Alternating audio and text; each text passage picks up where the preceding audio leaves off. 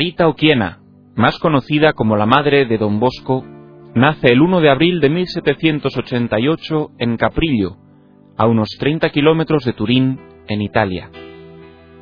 El mismo día de su nacimiento es bautizada en la iglesia parroquial. Habla don Francisco Rodríguez de Coro. Ella fue la sexta de un grupo de hermanitos, ¿no? Y a pesar de ser la sexta, eh, prácticamente cuando ella viene al mundo, eh, pues no tiene más que una hermana de tres años. ¿Qué quiere decir? Que a pesar de tener muchos hermanos, pues todos van muriendo, porque había muchísima mortalidad infantil en aquel momento. Pues las epidemias, pues la tuberculosis, etcétera. ¿no? Esto era muy propio del siglo XIX, no solamente en Italia, sino en toda Europa. Bien, eh, tiene esta hermanita de tres años con la cual pues van a vivir una vida muy intensa. ¿no? Y cuando mamá Margarita sea ya mayor y esté con don Bosco trabajando en Turín y tal y se encuentre ya muy cansada, la primera que va a ayudarle va a ser Marianna. Se llama Marianna y va a dar el do de pecho por sacar adelante a los chicos de Don Bosco como sepan las dos y como puedan. Después de ella tendrá otro hermanito también que morirá de tierna edad. Y luego pues tiene otros dos hermanos que son los que un poco mantienen la familia, sacan los aperos de labranza, están en el establo, es decir, este es el contexto un poco familiar. Un caserío, gente sencilla, gente de campo, gente surcada por el trabajo de la mañana a la noche y con mucho coraje van sacando su vida y con mucha fe. Vive una adolescencia pues también surcada por su trabajo, con, con sus amigas, con sus compañeras, y lo que podemos destacar es que era de una rectitud moral, pues podríamos decir a prueba de bomba. Era una mujer pues espiritual. Eh, en Caprillo, que no era, no era un pueblo propiamente dicho, no había maestra ni había maestro. Por tanto, estos niños y estas niñas no iban a la escuela. Margarita es una perfecta analfabeta. Y, y, digo perfecta analfabeta porque independientemente de que no supiera leer ni escribir, ni hacer cuentas, eh, efectivamente va a saber educar muy bien a sus hijos y a los hijos entre comillas, de don Bosco. Mm, era una mujer que vivía profundamente los sacramentos desde niña. Los sacramentos no eran un adorno, la oración no era un adorno, vivía metida, imbuida efectivamente de la presencia de Dios. Entonces, los obstáculos que puede tener cualquier criatura, los malos ratos que se puede pasar en su crecimiento, eso que llamamos adolescencia, pues evidentemente los fue superando con una conciencia recta. Se confesaba desde niña, desde siete ocho añitos, eh, se empezó a hacer sus primeras confesiones, la primera comunión, no en vano luego se lo trasladaría a sus hijos. Su, su juventud fue una juventud sana, una juventud que no tuvo prácticamente entretenimientos y que lo único que unció y dio sentido un poco a su adolescencia fue el trabajo, acompañar a sus padres y sacar adelante a los hermanillos más pequeños. A dos kilómetros de Caprillo se encuentra Ibequi, pueblo donde vivía Francisco Bosco. Su esposa muere cuando él tiene 27 años. Francisco se había fijado en Margarita y pidió su mano. A la edad de 24 años, Margarita se casa con Francisco Bosco. Se fue a vivir al caserío de Ibequi con su esposo, el cual vivía con su hijo Antonio y con su madre. Y en aquel caserío podemos decir que mamá Margarita va a transcurrir cinco años inmejorables. Cinco años estupendos, donde el padre es el centro de la casa, el padre trabaja y cuando vuelve su único disfrute es jugar con los críos, por la noche rezan el rosario, las últimas oraciones, pues todo uncido y unido en función del trabajo, en función de la virtud, etc. El 8 de abril del 1813, así que en el 1812 se casan, en el 13 nace el primer hijo, que al que pondrá el nombre esto José y después, en el 1815, nace Juan Bosco. Posteriormente dirá, hijo, el día que tú viniste al mundo yo te consagré a la Virgen. A ver qué haces por ella. Francisco muere el 12 de mayo de 1817 a causa de una pulmonía, después de cinco años de matrimonio con Margarita. Margarita, a sus 29 años, queda viuda teniendo que hacerse cargo de Antonio, el hijo de Francisco, de sus propios hijos, José y Juan, y de su suegra. Bien, muerto el padre, pues evidentemente la madre tiene que hacer de padre y de madre, tiene que sacar adelante todo. Mm, el sacar adelante todo implicaba no solamente sacar a los tres chicos y a la abuela y a sí misma, sino además eh, la casa donde vivía no la podía mantener, ¿no? Porque aunque era propia, era muy caro mantener todo aquello. Y lo que habían comprado eso de Ibeki, que era la, diríamos, el gallinero, ¿no? Para gallinero y tal, es lo que ella habilita para casa. El establo ya lo adapta y pone en la parte de arriba, pues una habitación donde van a estar los chicos, que son tres, y luego pues al lado ella hace otra pequeña, otra pequeña reforma, para otros, otros huéspedes que vinieran, etcétera, y luego abajo, pues evidentemente amplía la cocina, que es donde van a pasar las largas estancias, sobre todo de invierno, ¿no? Entonces se dedica a formar a sus hijos, entre otras, entre otras cosas, y a hacerles hombres. Y lo primero, lo primero que les transmite a sus hijos con mucha paciencia fue una fe que ella vivía. Antonio es un chico, es un chico, lleva siete años, lleva siete años a Juan, eh, es un chico pues que a medida que va creciendo y se va desarrollando, no va considerando a mamá Margarita como su madre, no va considerando a los dos hermanos como propiamente hermanos. Luego tenemos a José, que es el chico bueno, el chico dócil, el chico que se sacrificará toda la vida por su hermano el pequeño. Y luego tenemos a Juan. Y Juan, para sintetizar, a los nueve años tiene un sueño. Juan una noche sueña lo siguiente. Ve un grupo de muchachos que se están pegando esos muchachos en un momento aparecen, desaparecen y se convierten en bestias. Y en esto él se lanza a ese combate de, pacificador, digamos, y no puede y le dice un personaje, hazte fuerte, humilde y robusto, no con golpes, con la paciencia. Eh, eh, se lanza y se pega puñetazos, y les pega puñetazos, de tal manera que cuando se despierta le duelen los puños. Entonces le dice, no con golpes, le vuelve a decir un señor, que no era ni más ni menos que el señor que él veía en los cuadros y en el retablo de la iglesia. Yo te daré la maestra y aparece entonces la Virgen, que va a ser uno de sus ejes vertebrales. Pero ese sueño va a marcar el itinerario y la biografía no solamente de Juan Bosco, sino también de mamá Margarita. Entonces, mm, el chico tiene, pasa por mil vicisitudes, mamá lo sustrae de, de las palizas que le daba Antonio, en fin, de esa, debía de ser un infierno la casa, y le dice un día, mira hijo, búscate un sitio, ya he hablado yo con los Molla, vete, y haces allí de ayudante del ganado, y Dios proveerá, ya saldremos adelante. Ahí estuvo 20 meses, no fue el único sitio, estuvo en más sitios, fue un itinerario de emigrante, digamos, eh, que, lo, pasó muy mal. Estará no solamente con los Molla, sino con otros. Y como él iba todos los domingos a misa, pues recuerdo en este momento una anécdota preciosa en la cual, en la cual terminaba la misa y él se iba con un grupo de compañeritos. Y se le presenta al sacerdote y le dice, ¿qué habrás entendido tú, eh? ¿Qué habrás entendido tú, un pequeñajo y tal? Y dice, pues yo le conté todo el sermón porque me lo sabía de memoria. Le gustó tanto al sacerdote que le cogió cariño, no solamente le enseñó ya a leer y escribir que él ya sabía, sino que le empezó a enseñar latín. La madre le contó el tema, mire cómo lo tenemos, ay, que venga, me haga, que me haga los recaos, que me haga esto, que me haga lo otro y tal.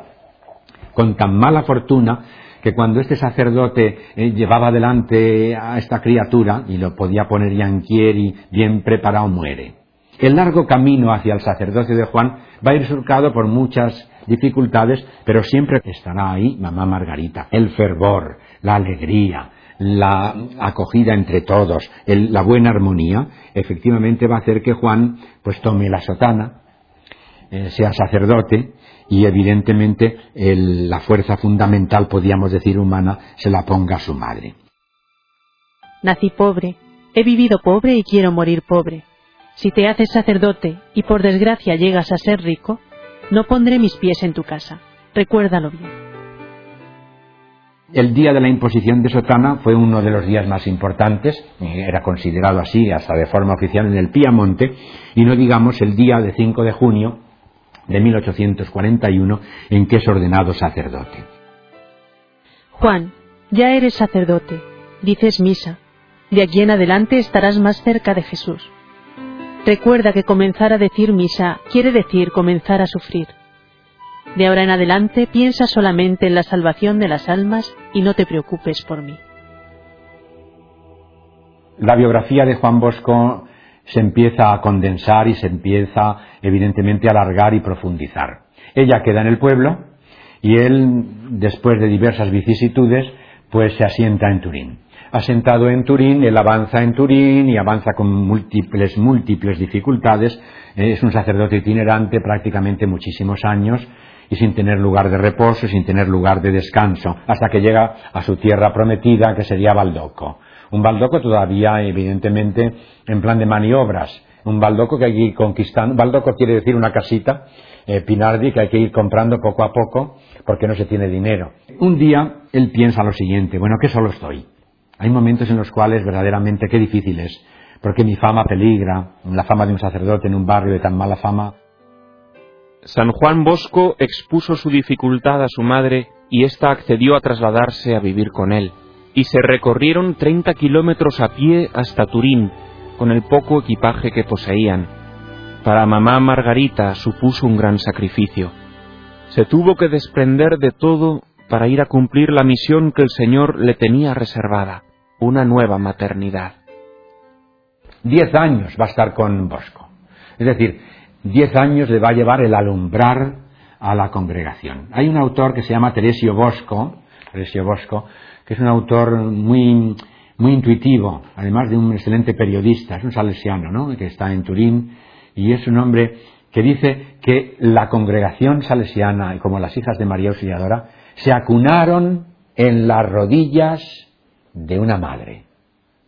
Es una cosa muy bonita, una expresión muy bonita. Al mismo tiempo que, que acuna a su hijo Juan, va acunando a Juan Caliero, a Miguel Rúa, a, a, a, a 770 primeros salesianos. me parece muy interesante la, la, intuición de este salesiano. Es decir, es ella la presencia materna de, de los primeros salesianos. ¿Y qué son esos primeros salesianos? Pues un oratorio. ¿Qué es el oratorio? Un patio, un lugar de encuentro, un templo, un oratorio donde se reza. ¿Qué es?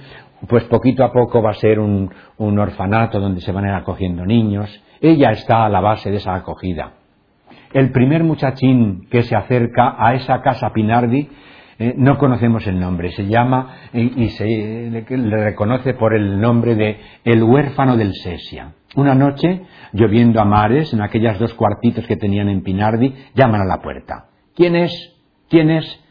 Bosco está haciendo y trapicheando y preparando sus homilías, preparando un poco al día siguiente, y abre la puerta eh, mamá Margarita y se encuentra con un chico de unos 15 años, 16, calao de los pies a los huesos. Señora, ¿es aquí don Bosco? Sí, hijo, ¿qué pasa?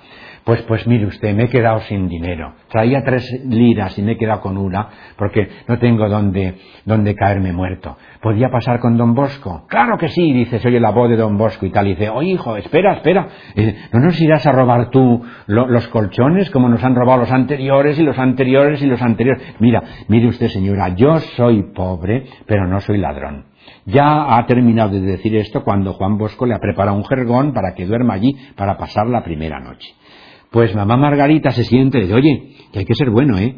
Que aunque seas ya mayorcito y no tengas, mira, esta es tu casa. Lo ha dicho mi hijo, así que esa es tu casa. Pero hay que ser honrado, hay que seguir adelante, si puedes vuelves todos los días y hay que confiar en la providencia. Mañana Dios proveerá, así que tú aquí tranquilo. Este es el ejemplo de la primera maternidad, digamos, de los nuevos hijos de mamá Margarita. Es el primer interno de los colegios de los salesianos. Bueno, pues entonces mamá Margarita podemos decir que es la primera cooperadora que está en torno a Juan Bosco. ¿Y qué cooperadora? Como vamos a tener ocasión de ver. No es una cooperadora cualquiera.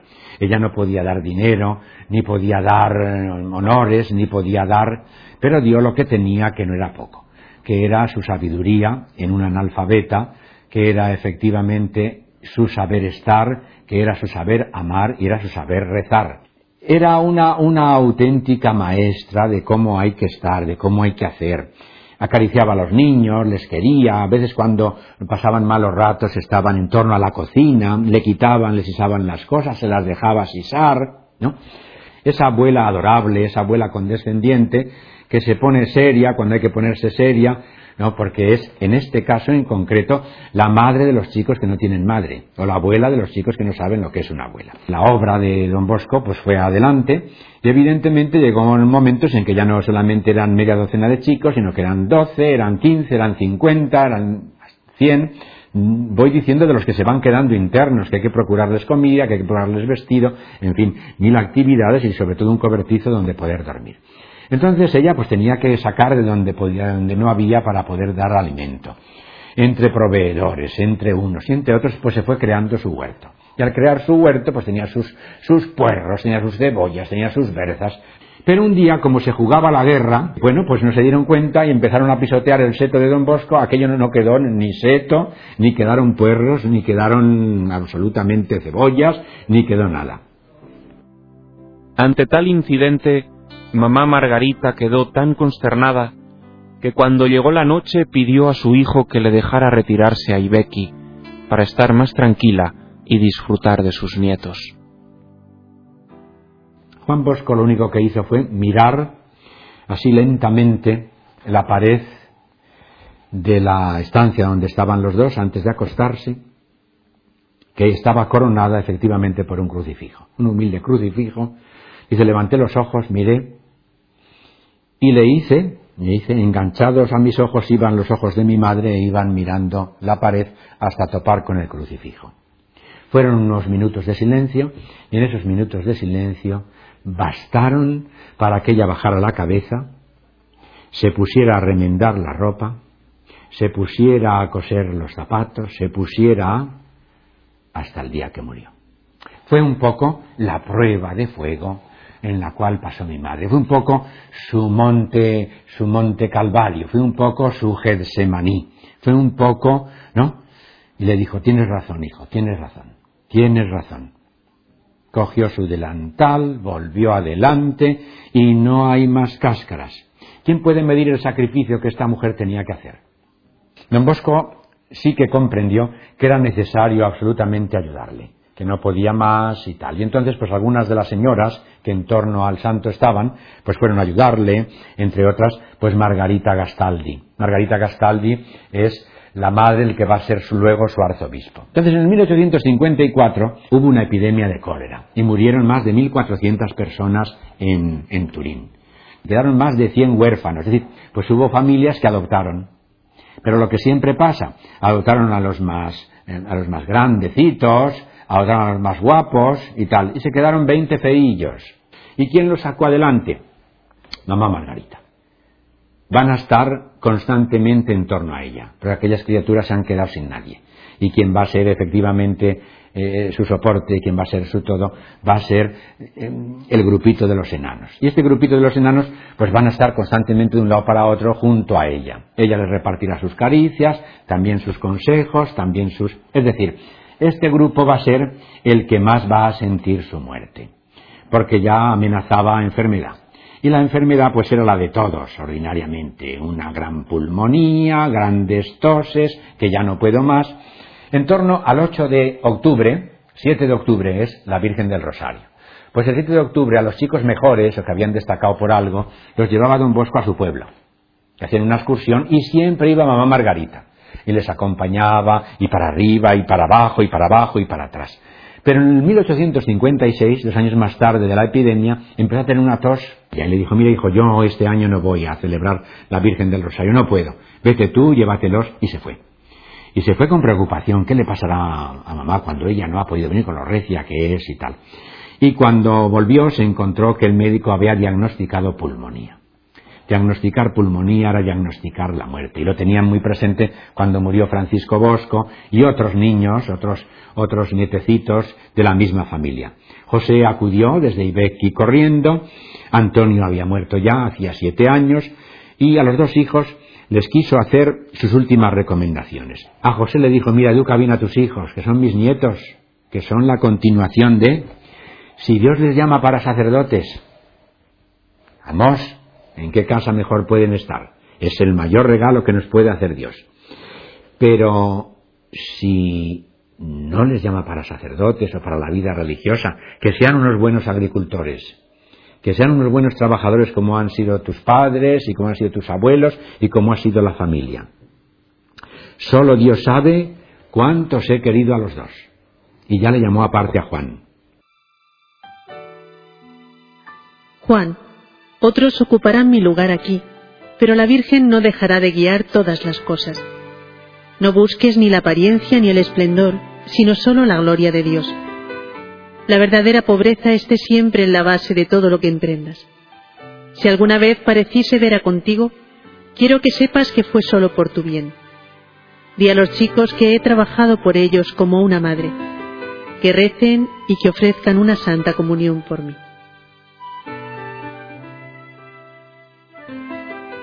Mamá Margarita expiró ese día a las tres de la madrugada y José corrió a avisar a, Juan Bosco. Juan Bosco estaba en la cama, los dos hermanos se abrazaron y que tiene que ni se dijeron nada, uno al otro llorando, y todo el oratorio, que estaba prácticamente en vela esos días, preocupado a ver qué le pasa a mamá Margarita, a ver qué le pasa, hasta por debajo de la cama se metían los enanitos estos, los Basañani, pues pues pensando a ver a ver cómo eso pues se llevaron la triste noticia y la triste y la triste noticia de efectivamente de la muerte de mamá Margarita. El cortejo fúnebre que se hizo hasta la iglesia parroquial Maldó con que era la iglesia de San Francisco de Sales no era parroquia pues fue toda la muchedumbre de los muchachos los 500 muchachos sin organización alguna y parecía una especie de triunfo el triunfo de una aldeana, el triunfo de una pobre mujer, y fueron pues verdaderamente los funerales de unos pobres. Es decir, ella no dejaba nada, no tenía nada. Absolutamente nada. Juan Bosco no le pudo poner tampoco nada. No le había dicho hacía 20 años que quería morir pobre. No le había dicho que no pondría los pies en su casa si moría, si, si era, era rico. Bueno, pues eh, la lápida de mármol fue enterrada en el cementerio común. No tenían dinero para comprar una tumba propiamente dicha, ¿no? Entonces, evidentemente en la tumba se puso, aquí yace Ana Margarita, la madre de Don Bosco.